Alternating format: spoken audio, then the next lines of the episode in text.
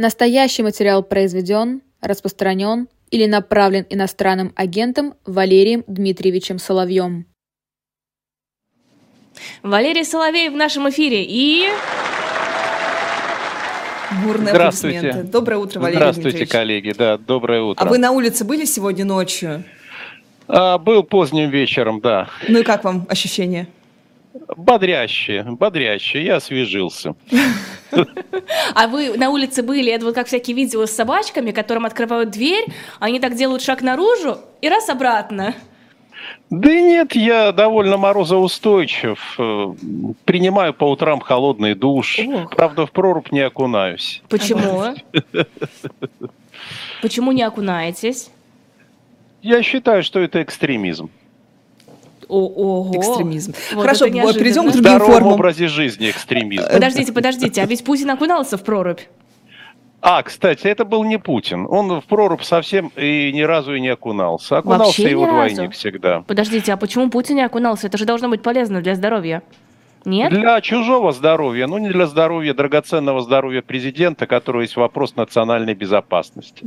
Вообще это очень вредно. И э, врачи вам могут сказать, что после крещения всегда всплеск заболеваемости, связанный с тем, что люди решили окунуться в прорубь, будучи почему-то уверенными, что это никак негативно не может сказаться на их здоровье. Там же все Ровным святое. образом все наоборот. А, А, я думала, что Путину нужно подпитываться вот этой вот православной благодатью, и она дает ему силы. Как можно двойника вот в такое выпускать? Нужно же все себе. Ну, видите ли, как сказал наш президент, что после того, как умер Махатма Ганди, поговорить не с кем, я думаю, что с Господом Богом он предпочитает общаться напрямую.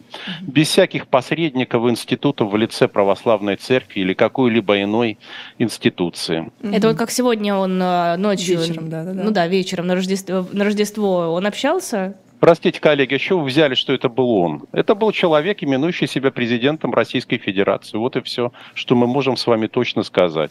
Ну, вряд ли а, это а был зачем? А зачем? Там никого Да не почему? было. Зачищенный храм. Он что, священников да, боится? Он, да нет, ему физически тяжело. Ему по медицинским показаниям долго стоять нельзя. Он не может выстоять службу. Да и плюс соображение безопасности. У него сейчас э, развелась паранойя.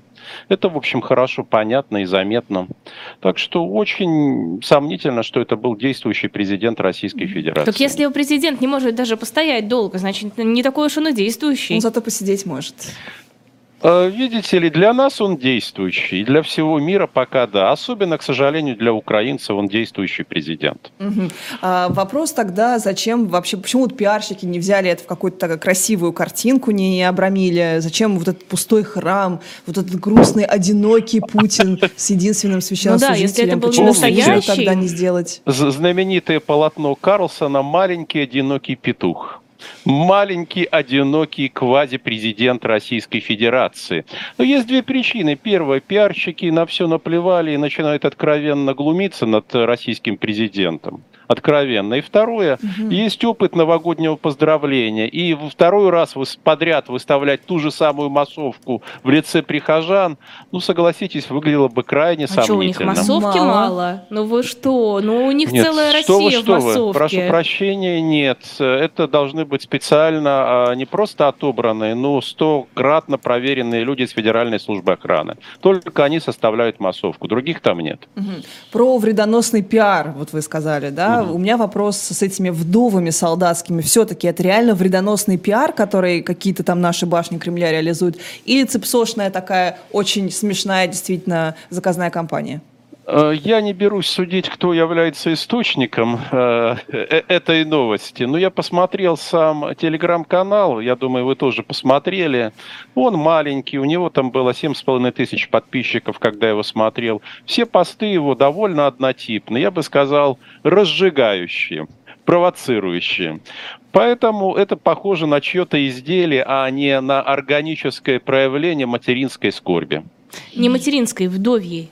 Вдове, вдовьи. прошу прощения, вдовьей скорби, да. А вы видели, кстати, сообщение, что э, э, этот механизм, что мы увеличим количество вдов, он вообще поможет маленьким городам и селам, потому что они же понимают, принимают огромные деньжища за смерть своего супруга для деревень и маленьких городов. И это может забустить там буквально экономику. Ну, вот как раз один из этих постов, в том числе и тот, который вы привели, это подтверждение, мне кажется, того, что я сказал.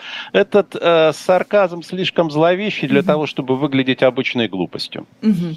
А, согласна, наверное, с вами. А, вот еще как бы последняя тема, чтобы завершить вообще наше рождественское утро. Все-таки зачем Путину понадобился патриарх Кирилл? Мы с вами говорили, что он буквально верит во всех богов на всякий случай. Зачем ему, ну это же кощунство, да, святотатство, как бы именем Рождества, именем патриарха вот какую-то свою там мелкую подметную эту историю организовывать с э, перемирием?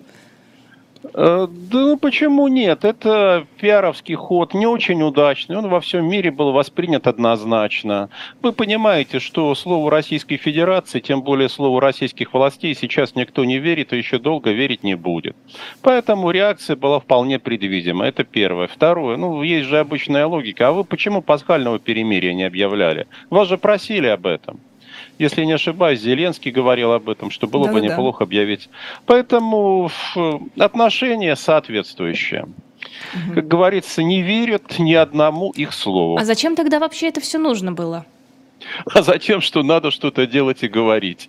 Это вот тщетная попытка хоть как-то улучшить репутацию. Понимаете, вот э, стоит человек, весь, прошу прощения, измазанный, не буду говорить чем. Вдруг он себе там проковырял вот мирой, в этой... Мирой. Да, дырочку, говорит, вот смотрите, а здесь у меня все беленькое оказывается, вот под этим у меня беленькое, чистенькое. Посмотрите, посмотрите все, посмотрите все на это. А виноваты они, они, это же они нас э, заплескали вот э, этой субстанции. Угу. А, Медведев э, тоже на днях назвал вот за отказ, э, так скажем, соблюдать то самое навязанное Путиным перемирие, назвал украинцев свиньями. А это вообще что за такая лексика? Ну, то есть мы уже многое слышали, слышали от Медведева, но это прям вот буквально, я не знаю, нацизм, расизм, что это? А, а, ощущение, что экс-президент России успешно, или точнее не безуспешно учится у Марии Захаровой. Скоро, я думаю, они будут давать для сотрудников МИДов Э, и чиновников курс коммуникации. Угу. Вместе, на пару. Лиза предположила, что сам Петросян пишет вот эти вот миметические речи. Да, я понимаю, но все же нет. Почему? Пишет референт, и у меня ощущение, что он получает огромное эстетическое и эмоциональное удовольствие выражая свою, знаете, инфернальную изнанку. Нет, на самом деле это же сарказм. Он же откровенно, тот, кто пишет, это он, прошу прощения, стебется над экс-президентом, над аудиторией. И я думаю, что над собой тоже он ласково улыбается. Слушайте, что это за итальянская забастовка такая? То есть, получается, все буквально саботируют работу и делают как хуже. Вот вы очень э, точное выражение употребили. Да, а службы перестают работать в прямом смысле слова. Это было заметно еще до праздников. И, и типологически это повторяет то, что я видел в Советском Союзе э, с начала 91 -го года, ну даже с конца 1990 года. Когда все брали под козырек и говорили, будет выполнено, угу. товарищ генеральный секретарь, он же президент.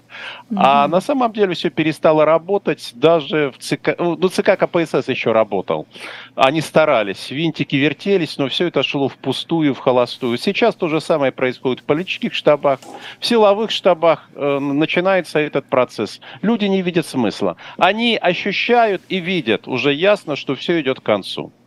Я тут видела такую информацию. Дания полагает, что решение о начале так называемой спецоперации Путин мог принять под влиянием гормональных препаратов, которые используются для лечения рака.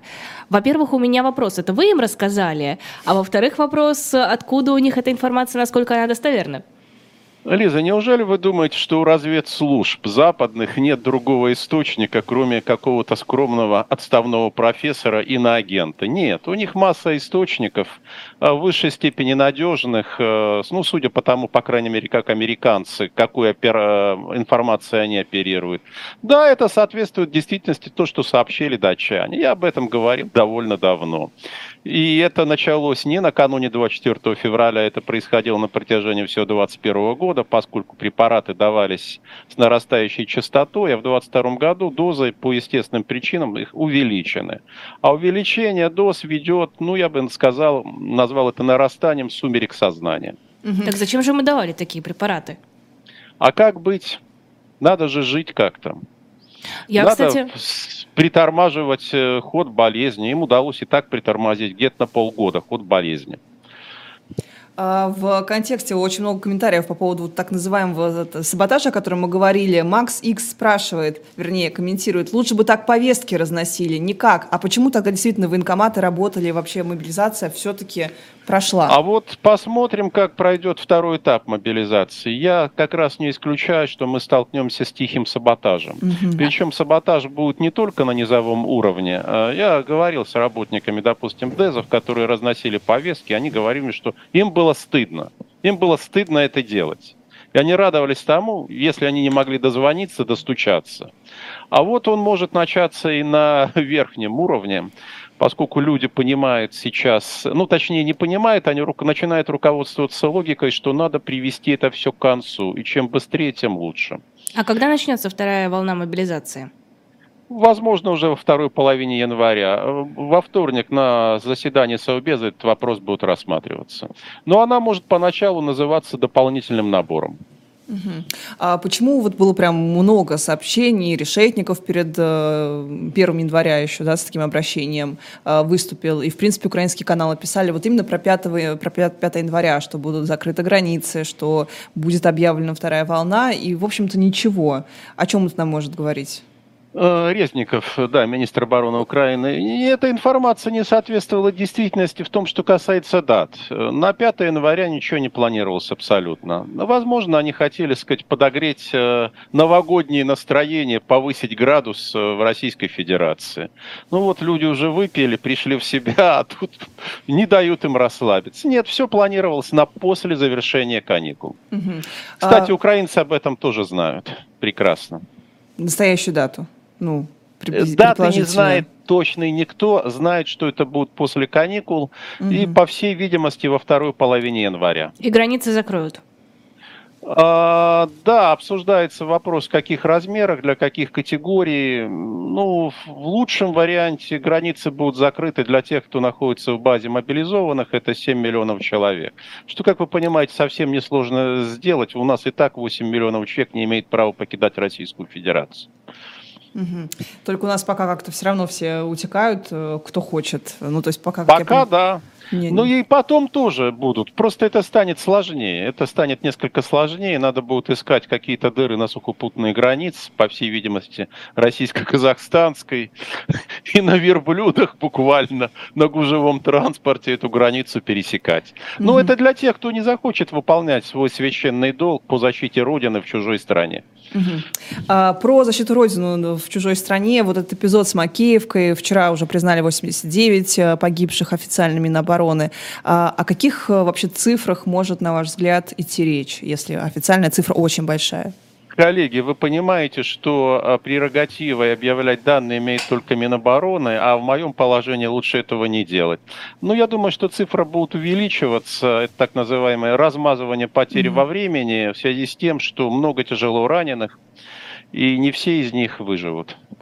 А, из-за раненых или из-за такого подхода? Сейчас многие писали, что это, в принципе, популярная практика в России, когда какой-нибудь теракт, например, происходит, а, постепенно увеличивают количество жертв для того, чтобы не стало шоком сразу объявленное да, количество. Вы, вы правы, это такой технически выгодный пиаровский прием, когда вы размазываете информацию и снижается ее воздействие. То есть оно не носит шокового характера. Да, совершенно точно. А вот этот публичный комментарий тоже довольно такой, ну не знаю, вредоносный вредоносные, что ли. Вот тоже есть ощущение, что люди саботировали Минобороны, когда э, говорили, мол, сами виноваты, такое классическое виктимблеймерское, что ж ты юбку-то слишком короткую надела. Глаза слишком ярко да, накрасила. Да, да, да, да. Это, э, это русский способ э, находить виновных. Это даже в знаменитой фразе отражено, а потом наказание невиновных. Ну, поскольку командиры не могут быть виноватыми, да, потому что это бросило бы тень на Министерство обороны, на офицерский корпус в целом, то виноваты те, кто... А что же вы выходили, а что же вы звонили, а зачем вы пользовались мобильными телефонами, а теперь вы сами виноваты. Так это же обратно работает для, вот, для обывателя. Вот мы, обыватели советским опытом, мы знаем, что нам всегда такое говорили. Сами виноваты, неправильно там, не знаю, э, переходил дорогу и так далее. Это же только Лиз, отрицательно. Надо смотреть социологию и надо говорить с людьми. Э, у меня пока нет уверенности, что это не сработает. Угу. Тем паче, что если будут выданы компенсации денежные, вот эти те самые пресловутые 5 миллионов, если мне память не изменяет, то, возможно, это несколько снизит страсти в семьях тех, в тех семьях, которые понесли потери. Я знаю, что это звучит очень цинично, но жизнь такова, какова она есть. Угу. И такие реакции мы не раз с вами наблюдали уже за последние месяцы. А, помните, кстати, был военком, который буквально сказал, что э, мобилизованные, которых неверно мобилизуют, сами виноваты, потому что они не ходили в военкомат и как-то не подавали актуальную свою медицинскую информацию.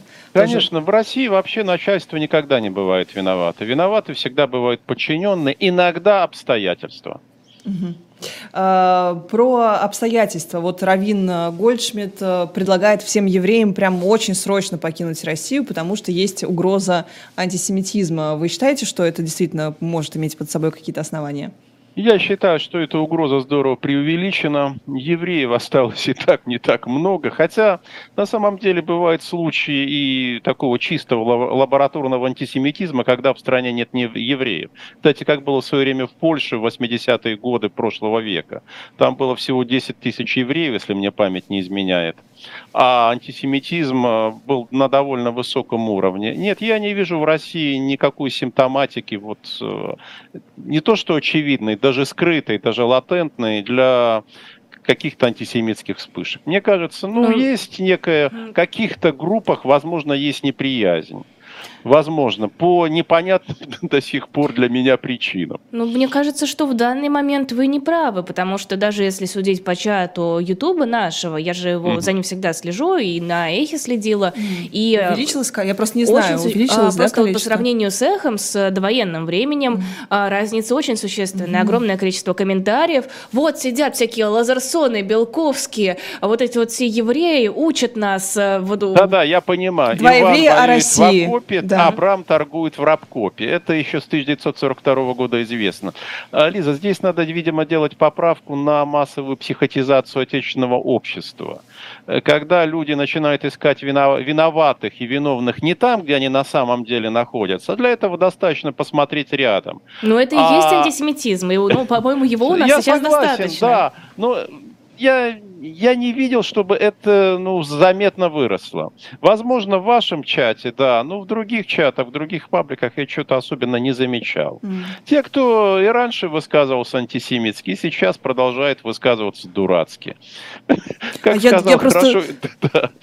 Да, да, да, да, пожалуйста, Лиза. Я думала, что это было всегда. То есть я пришла на эхо и думаю, всегда. господи, какие антисемиты. Мне под каждым интервью, то, есть я про себя узнала. Да. Ваша коллега в этом смысле права, что есть колебания. Как правило, когда общество испытывает сильный стресс, то число таких заявлений может увеличиться. И, и как Лиза говорит, увеличивается. У меня нет оснований вам не верить, Лиз. Угу. Нет никаких а, оснований, хорошо. я вам верю. Но я не считаю, что это способно привести к каким-то серьезным последствиям. Вот так давайте. Ну вот, э, смотрите, помните, была история с Парфеновым недавняя, с его израильским mm. паспортом. До этого Собчак как-то тоже клеймили, что, мол, вот, а у них у всех израильское гражданство, а они тут у нас расшатывают э, лодку. Это же тоже какой-то новый фактор, что, оказывается, нельзя иметь гражданство Израиля. Вообще Лиза, двойное. я скажу вам, что Э, слав, перефразируя Сталина, завидовать будем, это зависть. Mm-hmm. Это зависть у, у критиков, что у них нет этого самого израильского гражданства и той страны, которая их способна защитить. За этим очень часто может стоять латентная зависть. А, хорошо, а что касается нацизма бытового, который, мне кажется, у нас в России просто на каких-то фантастических высотах, это будет иметь какие-то последствия? А я не очень понимаю, что вы подразумеваете под бытовым нацизмом. Расскажи вы не могли вот бы... эти два российских эпизода а, про новорожденных а... девочек. Да, в общем-то, ну, на самом ага. деле это просто такие яркие проявления, но сейчас очень много, а, где начали а, рассказывать историю, были публикации в разных городах, кто первый родился, там первый ребенок, рожденный в 2023 году. Так. И в Петербурге родилась а, девочка Тувинка. Тувинка, да. После чего в социальных сетях моментально вспыхнуло Лучше бы тогда вообще такое не публиковали. Понаехали вот эти вот узкоглазые, рожают у нас. А, причем, понятно. причем Будущие даже не было, таксисты. Да, будущие таксисты, причем даже не было понимания по у многих людей, что это как бы часть России. Но тем неважно. А, то, что мы встречаем постоянно на бытовом уровне. Нет, я, конечно, не расист и не нацист, но вот эти вот черномазые, пусть лучше они у себя там где-нибудь в своем Узбекистане все делают. Ну, я а- понимаю. Не люблю евреев и велосипедистов, да? Опять же, знаменитая шутка из Германии 30-х годов. Это бытовая ксенофобия, она существует в России. Она тоже сейчас, возможно, и даже, скорее всего, выросла из-за общего состояния общества. Но я могу вам сказать, что по сравнению с другими странами она не носит чрезмерно высокого характера. Другое дело, что у нас нет вот той культуры политкорректности, которая стру- элиминирует возможность любого негативного высказывания в адрес другой этнической группы или рас. В России вы можете высказываться на сей счет. И в каком-то смысле, как ни странно, как ни парадоксально это прозвучит, это неплохо, поскольку это способно снять напряжение. Да, это ужасно, я согласен. Мне это не нравится, как и вам не нравится. Я считаю это оскорбительным, но лучше пусть говорят, пусть говорят, точнее не говорят, а пишут, чем э, приступят к каким-то действиям. Но вопрос, что не приведут ли эти Да. разговоры к каким-то действиям, потому что когда пока ты не видишь... приводили, пока не приводили, вряд ли приведут. Я могу сказать, что пик э, такой ксенофобии в России приходился на начало второй, второго десятилетия 21 века. Но никаким действиям, массовым практикам это не привело. Тогда а, проблема мигрантов из э, Центральной Азии или Средней Азии входила в тройку или в пятерку проблем, наиболее беспокоящих жителей крупных городов. Но ничего же не было, ровным счетом. Да, был дискурс, да, были э, оскорбительные высказывания, да, вот это было hate speech. Но никаких э, конкретных действий, ну, за исключением Манежка. эпизодов Бирюлева, да, Манежка, ну, Манежка, понимаете, это на самом деле вполне законное по существу требование, выраженное в такой форме. Оно было вполне потому, что э, не было никакого расследования, э, виновные были сразу объявлены невиновными и так далее и тому подобное. Но ничего существенного не было. Ох, столько комментариев опять. Вот ты сказал евреев в чате, и тут просто понеслась. пони- И у меня сразу друг... понеслась, да? Да-да-да, у меня, у меня друг еврей, и что, да? Ну, кстати, у Путин, Путин у нас главный человек, который всегда говорит, у меня друзья евреи, он же, он же, на нем буквально вот строилась эта защита какая-то внешняя от антисемитизма. А Она и сейчас, она и сейчас во многом строится на нем.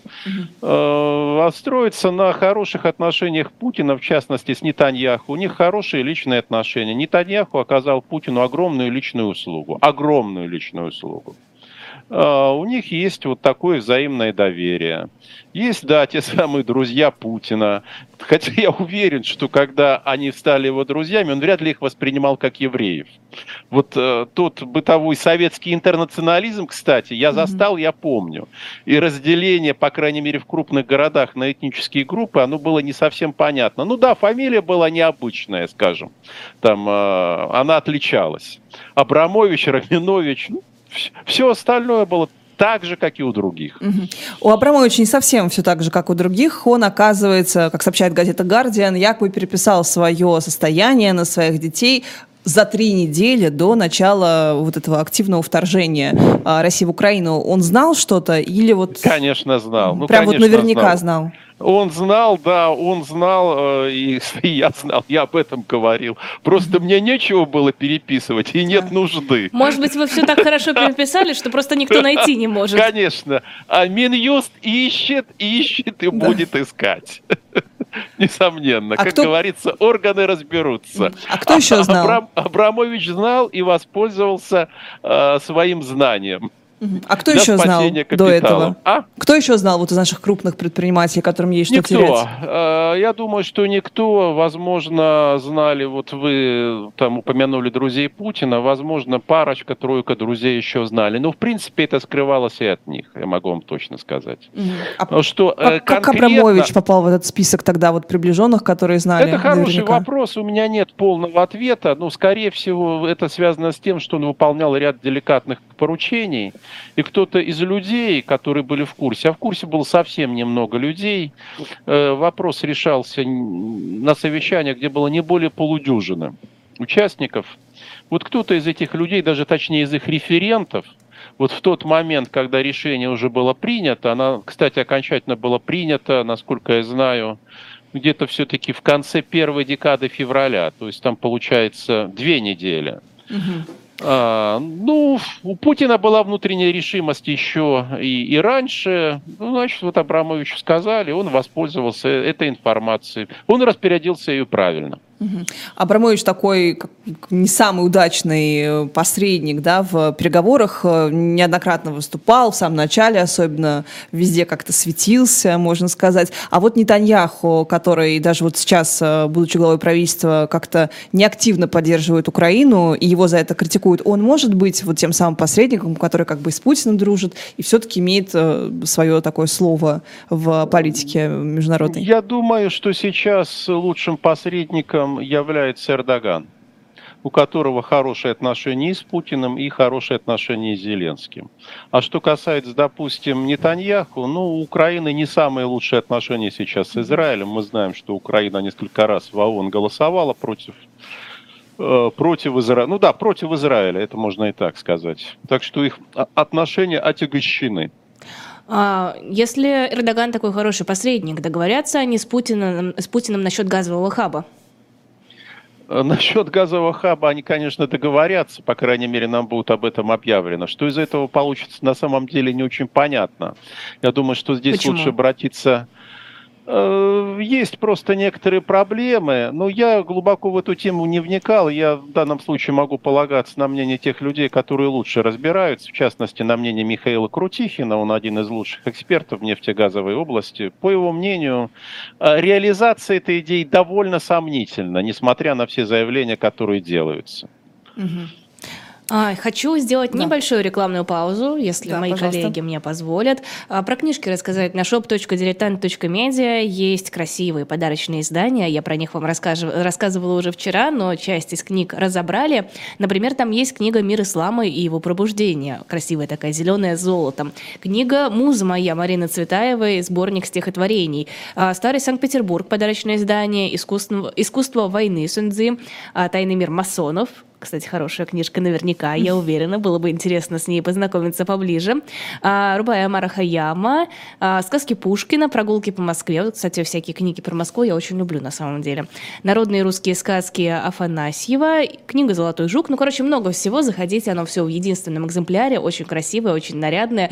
А, shop.diletant.media. Еще там есть комикс «Спасти Емельяна Пугачева». Он уже в продаже, можно его спокойно заказывать. Угу. А, про Эрдогана начали говорить как посредник посредник. Угу. Если он такой эффективный посредник, он сможет договориться о том, что ЗАЭС передадут под украинский контроль? Это же основной сейчас вот э, момент. Путин не хочет этого, потому что для него это козырь. И он не хочет его выпускать из рук, он надеется его использовать. Угу. Поэтому вряд ли. А что еще Путин вообще может предложить на этом столе переговоров? Вот мы все время про это говорим, но он Конечно, же теря... много чего. Массовую так. мобилизацию, ядерное оружие. Это он может даже из рукавов меню, не надо доставать. Вот карты рубашкой кверху лежат на столе, он их развернет, говорит, вот, что я вам могу предложить?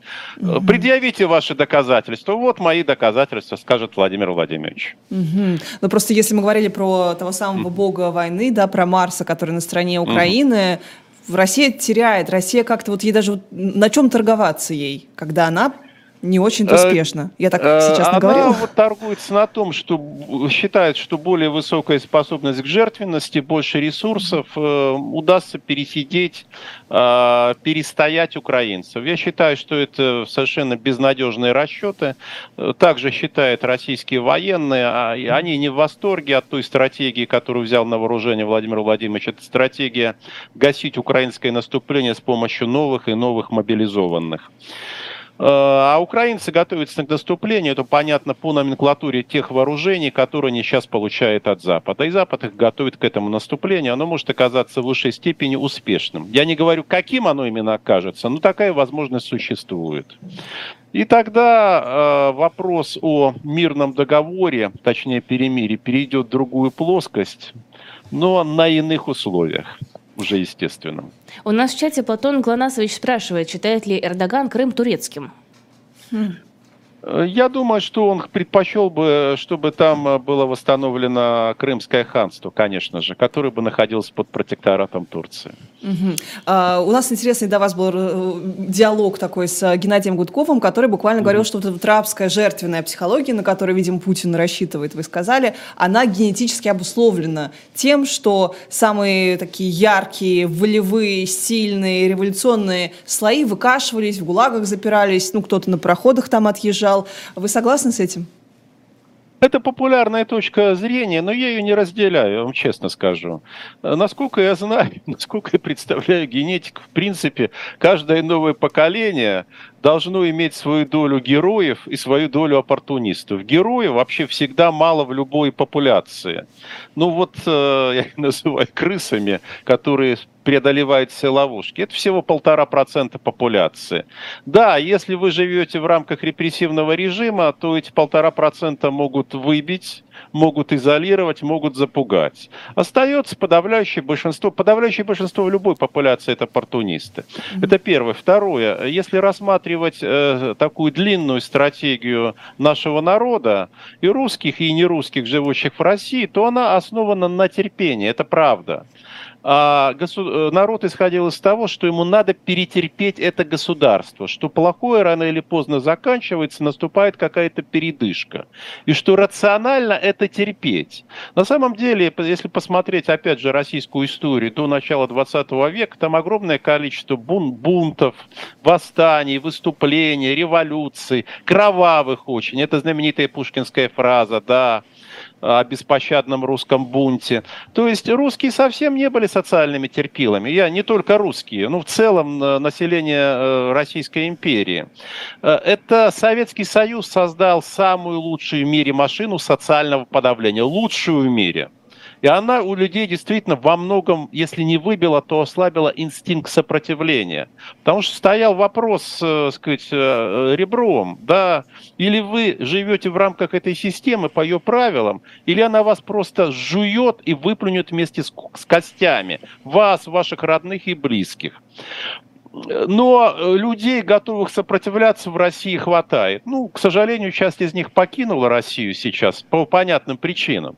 Потому что лучше топтать тротуары Вильнюса, чем лежать в святой русской земле с пулей в затылке, как шутила русская иммиграция, или находиться где-нибудь в Лефортове. Но часть остается здесь, как, например, я. А мы надеемся, что все удастся изменить отсюда. Иногда мне кажется, что вы можете ответить на любой вопрос. Кто построил пирамиды? Вопрос... Конечно, инопланетяне. Какие сомнения, Лиза?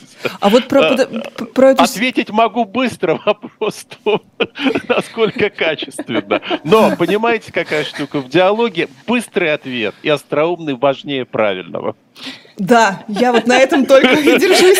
На этом правильно и держитесь. Это секрет успешной коммуникации. Да? У вас должно Реакция. просто от зубов. Ага, прекрасно. Я, я только что приехала из Пскова, и там вот э, Псков, понятно, он был почти полностью уничтожен, по таким впечатлениям нахожусь от поездки, и там был фотограф, и я загуглил, что это за фотограф, благодаря которому вообще остались первоначальные угу. кадры Пскова. Оказалось, что это фотограф, который до Первой мировой войны э, немец, который просто, ну, вот этнический немец, он там жил, все фотографировал, и тут озадачились во время Первой мировой войны наши власти, мол, угу, немец фотографирует улицы, совпадение, его отправили на 4 года в ссылку в тюрьму.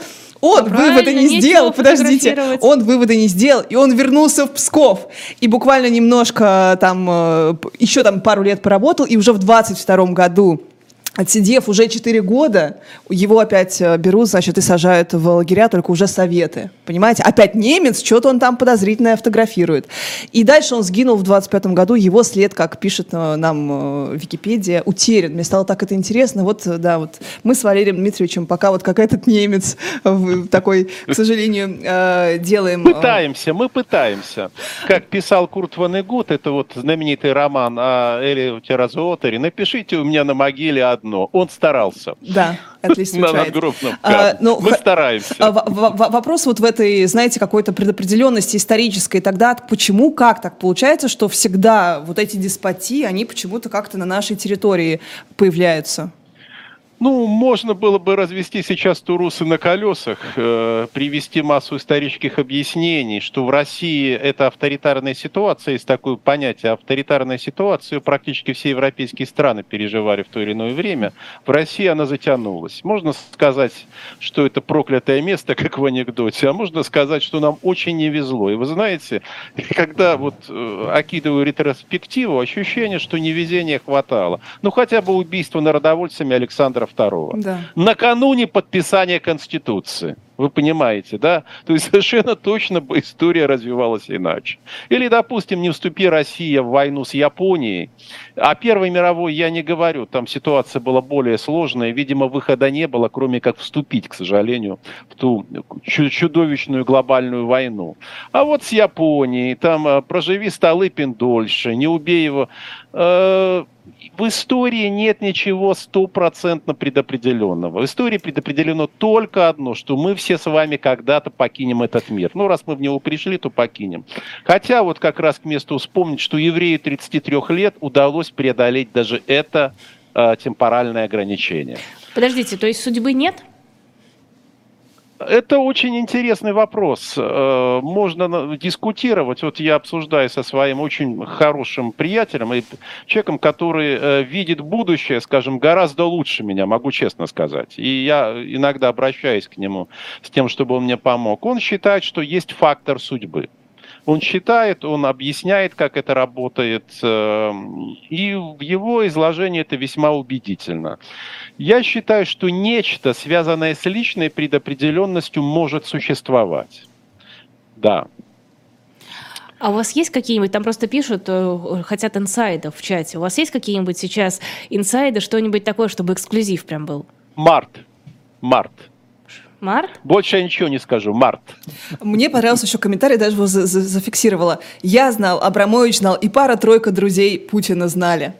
Вот, кто-то, про, ну, это про, про то, что Валерий Дмитриевич прокомментировал про Абрамович, поэтому, поэтому, ребят, ну, слушаем, слушаем и записываем. Март, а дальше расшифруем. Значит, в марте встретимся, Валерий Дмитриевич. Да, март. Март, сразу бронируем. смерть Сталина в марте. Март я неспроста сейчас назвал. Март. Угу. Мне казалось, ноябрь такой тоже месяц очень Ну нет, нет, все-таки март истории. это такое начало весны, это возрождение природы, это очень важный символизм, понимаешь, когда все оживает и новый круг. Все-таки не зря весной mm. отмечали раньше начало Нового года. Вот, вот эта вот цикличность, да. А, хорошо, про, про... Барышня, это, извините, знаете, как в этом анекдоте, почему у вас хорошее настроение, одним словом, алкоголь. А почему высокий тонус? Алкоголизм. Март. Мы обсудили, кстати, с Валерием Дмитриевичем, что мы оба чуть больше начали пить, чем обычно. Я, я думаю, что многие, да, действительно, люди Я сегодня... боюсь, что многие, не только мы, к сожалению, да. А, про цикличность. Годовщина же да. событий в Казахстане, и мы помним, как удачно вообще Путин вошел своими войсками, потом также удачно их и достаточно быстро а, вывел. И вот результат обратный. Полностью все эти последние форумы, там, АСИАН, СНГ, они показывают, что Путин как-то теряет этот регион. Вот как, да, как... это чистая правда теряет, потому что он продемонстрировал этому региону, не только ему, но и всему миру, как говорится, городу и миру, свою слабость. Слабость российских вооруженных сил, слабость внешнеполитическую России и, главное, собственную личную слабость он продемонстрировал. Если такая он мог позволить себе в Петербурге делать реприманды, болезненно задевающие Путина, болезненно задевающие, но при этом Такаев пользуется покровительством Китая и может пользоваться, если захочет, покровительством Турции. А Путин связан по рукам и ногам Украины. Он не может развязать этот узел, и скорее этот узел развяжет его, чем он его разрубит. А вот это такая неопределенность Путина, и на фоне него, на фоне, вернее, этой неопределенности возникновение каких-то прям вот масштабных фигур, вроде э, того же самого Пригожина, который, как сообщает нам англоязычная пресса, оказывается в Солидаре это бьется за собственные будущие месторождения, что якобы ему дадут их контролировать. Ну, есть в таком случае за что биться, потому что с военной точки зрения э, битва за Бахмут э, никакого интереса и особого значения не представляет. Э, но да, он обладает сейчас очень большим весом. Он входит на Пригожин, наверное, в пятерку, не в десятку, даже, наверное, в пятерку самых влиятельных людей Российской Федерации. И этим он очень многих пугает. Учитывая его публичный стиль, учитывая его прошлое, его репутацию и его ресурсы, в первую очередь его военный и финансовый ресурс. Поэтому в той схватке, которая развернется, он, конечно, будет играть э, важную роль, если успеет. А вот остальные вот эти вот э, пятеро, вернее, четверо влиятельных персон, э, это кто? Хотя бы некоторых можете назвать? Да, можно назвать, конечно. Ну, допустим, двух я назову. Это Николай Патрушев, это Бортников. Угу. А вот все вот бывшие друзья нет, да, не, не участвуют? Нет, и один из людей очень влиятелен. Угу. Чрезвычайно. Угу. Что касается Пригожина, его вот этого стиля, вот новый тоже герой у нас появляется, вагнеровец. Буквально, вот, кстати, МГИМО э, предложили МГИМО, МГИМО принимать, ты слышал эту новость, принимать вагнеровцев без экзаменов и МГУ. Ну, вот. правильно, конечно, а вот, нужно а дать коммуникацию им будут преподавать Захарова и Медведев как раз. Кстати, неплохо, неплохо. Нет, вот вообще вот скажите, а что это, что это вот, как, как бы это признак чего, что у нас вот герой теперь выглядит вот так? Вот это вот бывшие заключенные, одних, один из них, по как вот нашли тоже э, медиа, э, лишил жизни свою бабушку, которая была ветераном Великой Отечественной войны. Да, я помню. Ну, я скажу нейтрально, какое время такие герои, но поскольку страна деградирует, общество деградирует, и это уже очень хорошо заметно, и деградируем мы быстро, то у нас и соответствующий референтный ряд выстраивается. А это была настоящая встреча Пригожина с этими самыми заключенными, которые свои полгода отвоевали? Да, настоящая, но она носила же рекламный характер, чтобы показать, что обещания соблюдаются, что люди честно отвоевали, они получили возможность э, выйти, как это, на свободу с чистой совестью. Но выбрали все равно кровью. вернуться обратно. Ну, конечно, да. Ну, это пример для других. Идите, не бойтесь, вы тоже можете так. Вы тоже, ну, в крайнем случае, будете на аллее героев похоронены. Подождите, а вот э, что касается обещания, он же наоборот, то, то есть нам показали какую картинку, что никого, никто из них не вышел, все пошли воевать по новой, потому что якобы за, захотели повторить. Людей манит даже призрачная возможность. А как только они видят, это тут, э, знаете, случай, Э, когда тебе кажется, что вот это для тебя, и, и, и вам, ну, знаете, это как вступление в брак. По статистике мы знаем, что две трети, а то и три четверти браков, ну сейчас больше двух третей, распадаются. Но, тем не менее, вступая в брак, мы придерживаемся эффекта третьего лица. Ну, со мной-то этого точно не будет. Так и с этими людьми. Как бы им ни говорили, что там больше половины или две, две трети, возможно, гибнут или становятся калеками, но одна же треть выживает, и эти полгода в составе, сказать, после полугода формально получает помилование, освобождение от всех своих вин и прегрешений. Вот, может быть, я окажусь в этой части. Это когнитивное заблуждение, оно характерно человечеству в целом. Угу. А, Еще любопытный такой герой, э, которого зовут э, Роман Каштаков, 30-летний, который якобы, да, по сообщению, э, одним выстрелом сбил 5 БМП украинских, и за это ему дали то ли героя, то ли не героя, потому что узнать практически невозможно. Ну, в общем, про него писали как про героя «Комсомольская правда», и Дождь нашел, что действительно он в реестре наград фигурирует. Правда, какая награда, нам не показали, потому что, ну, вот как вы говорили, такие у нас сегодня герои. А, вопрос. Его теперь судят за то, что он оставил оставил службу, что он не явился к месту службы и ушел в незаконный отпуск, то есть, получается, дезертировал. Это вообще как? То есть это герои да, такие? Это нормально. Это как э, после гражданской войны, по-моему, где-то я видел у Маяковского, а тот, кто воевал, имеет право отдохнуть. Я не, не помню, или у кого-то. Вот он счел, что он имеет право отдохнуть, да и надоело ему это все. В общем, человека можно понять. Угу. Ну, ну, в общем-то, условно, да, это не так уж и... Да, условно, а потом ему предложат искупить кровью свою вину. Думаете, предложат? Иди, иди послужи. Там угу. же, там же он. Там, да, иди послужи. Есть, угу. есть специальные э, такие схемы, как это можно реализовать. А может, просто загулял, загулял. А, скажет. Получил, да, деньги, загулял, там, на, сказать, боевые, наградные, э, море по колено. Опять же, по-человечески понятно. Ну, просто, опять же, как в случае с теми самыми освобожденными вагнеровцами, как-то эта новость читается вот как какая-то неизбежность, что тебя там будут держать, ну, до финала, до той самой цели, которую Путин озвучил э, матерям, э, якобы матерям погибших э, военных, что, мол, вот до самой смерти, до груза 200 ты должен будешь возвращаться и возвращаться на поле боя. Ну, это мрачное мироощущение самого президента, э, который свое личное будущее пытается спроецировать на будущее всего народа и всей страны. Это вопрос к его психологическому профилю, а не к профилю страны. Другое дело, очень плохо, что он пытается навязать это, превратить это чуть ли не в национальную доктрину. Угу. А, Никита Сергеевич э, у нас в тяжелом состоянии, правда, сейчас уже говорят, что его состояние стабилизируется. Мы желаем ему скорейшего выздоровления, разумеется. А, мы сегодня с Лизой ну, не то чтобы поспорили, но подискутировали, как он запомнится, как Бесогон или как э, большой советский и постсоветский режиссер. Я думаю, а, зависит от того, какая будет политическая ситуация, политическая структура в тот момент, когда о нем будут вспоминать. Угу. Я лично его помню как прекрасного режиссера. Я думаю, что лучше его чеховские пьесы, ну, Чехов вообще никто не, не экранизировал. Он был и выдающимся в этом плане режиссером, и выдающимся актером. Все остальное, что относится к политике, видите ли, наши люди устроены так, что они требуют от э, актера, режиссера морально безупречной позиции, что, с моей точки зрения, вообще-то неправильное понимание человеческой природы. Если ты талантлив в чем-то, то это не означает, что ты моральный образец. Да?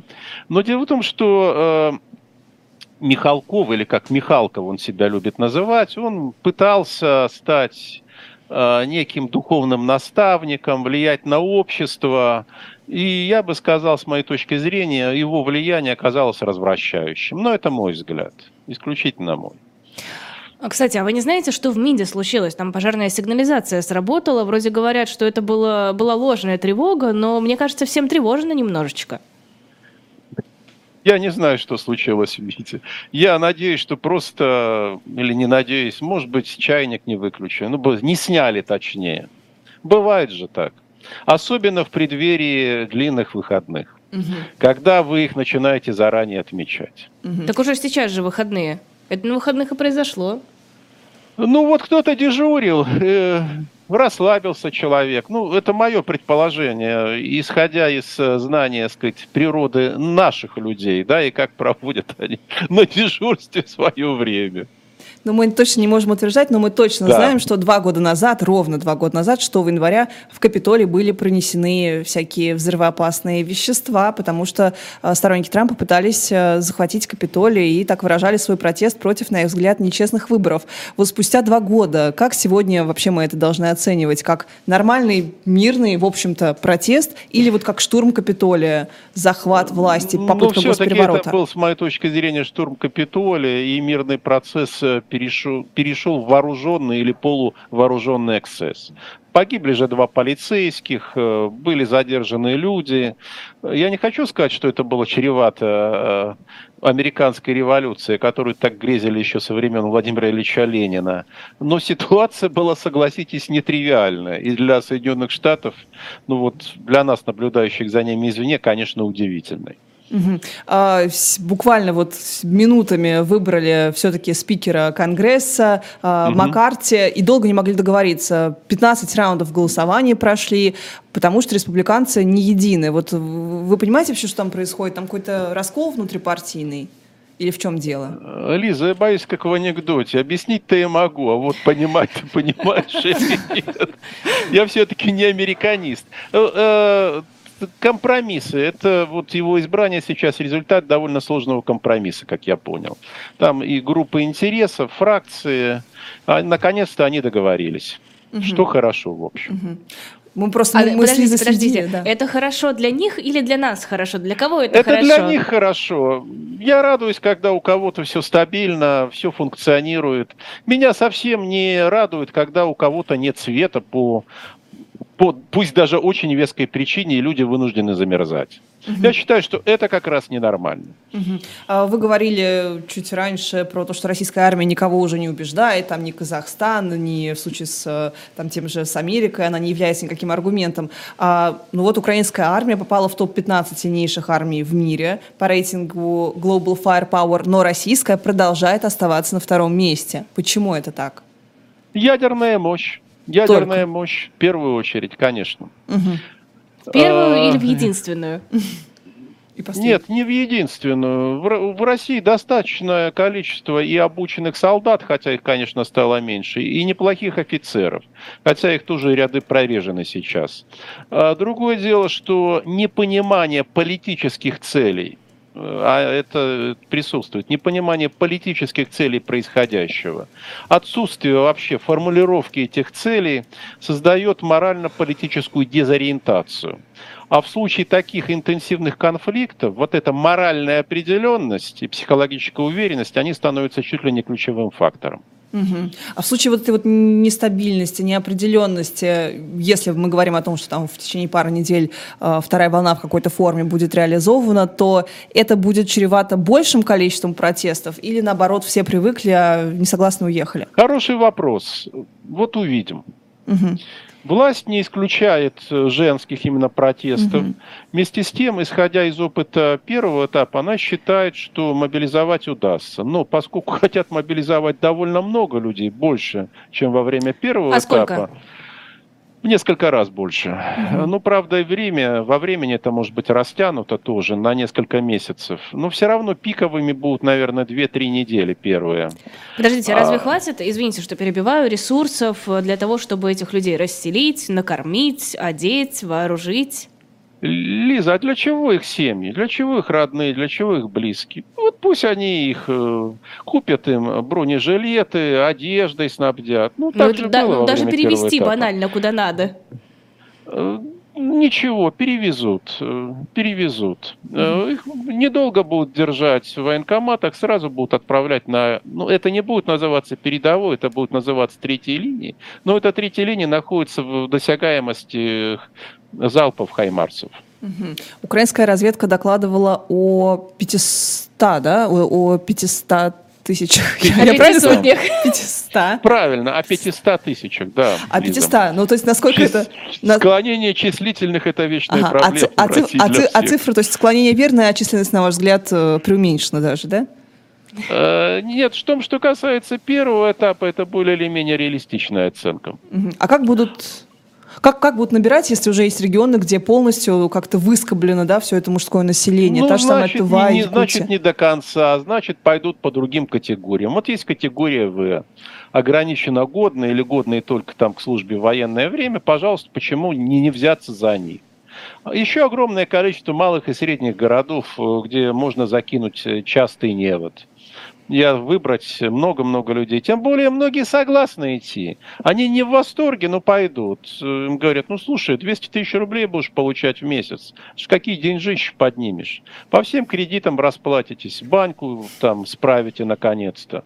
Машину какую-то купите. Опять-таки в случае смерти твоя вдова будет поднимать экономику региона. Да, они об этом не думают. Э, потому что у людей нет, знаете, как у некоторых племен да, нет понимания связи между сексуальным актом и деторождением. И вот, э, вот на этом этапе у людей часто нет понимания связи между мобилизацией и потерей. А женщин-то призывать будут? Да, 300 тысяч человек. 300 тысяч женщин. Воу. Планируется, да. В первую очередь это э, врачи и средний медперсонал. Так, ага. хорошо, а помимо, на, по какие-то боевые специальности будут призывать? Ну, есть с боевыми специальностями. Вот Пригожин предложил зетчик э, вербовать. Да. Сказал, что из них будут прекрасные снайперские пары, и даже могут они пойти в штурмовые группы. Угу. И разминировать тоже могут. По-моему, да, саперские пары.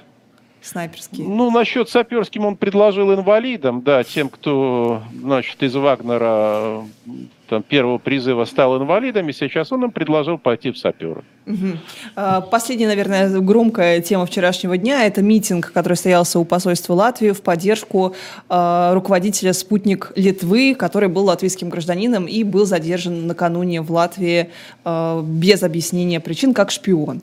Э, вот скажите, вот тоже, опять же, странный такой пиар-ход. Вот мы видим Киселева и угу. Бутину без масок, а остальным людям им что, стыдно, что ли? Они что, все все понимают, как будто бы, да? И нам это транслирует, что, в принципе, стыдно за зашкварно постоять рядом с Киселевым в его акции? А, знаете, это то, что называется задумались о будущем. Угу. Поэтому лучше не, сви- не торговать лицом. Потому что мало ли, интернет все помнит, а потом ты придешь устраиваться на работу года через два, тебе скажут, простите, а вот вы смотрите, вы здесь с кем? Это же преступники. Вы были в компании с преступниками. Вы понимаете, что рядом с ними находиться даже близко нельзя было? Ах, вас заставили. Ну, не всех же заставляли, правда? У вас же был выбор.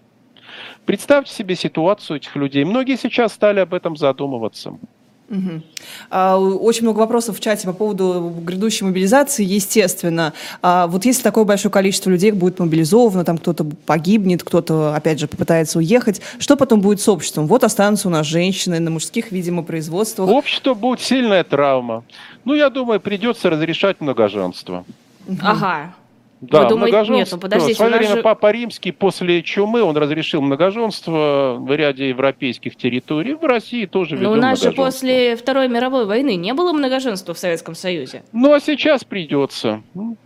Я думаю, что а может быть... Северный Кавказ поддержит эту идею. А почему не разрешить просто однополые лесбийские пары? Так рожать так не гораздо... смогут. В смысле, смогут? Лиза, Нет, ну, задумайтесь, смысле... что вы сейчас говорите. Лиза, задумайтесь. Вы противоречите закону а о запрете на пропаганду. А они поймут, что ж мы наделали-то? Господи, вот же оно, как все просто. Знаете, вот очень многие женщины в возрасте, они объединяются по принципу экономии, живут парами, возрастные Я понимаю. дамы. Да, ну здесь нет э, никакого подтекста. Это, что называется, как это, как со, сожительство есть такой специальный... Да. Я, я Сожительство? А как, как еще? Нет, нет. Партнерство? Нет, это, Гражданский нет, брак? Нет, не партнерство. Ну окей, ладно, бог с ним. Не, это не гражданский брак, но это то, что вызвано экономической необходимостью, а, да. Каливинг. Каливинг. О, правильно, спасибо, спасибо, Лиза, каливинг, да. Угу.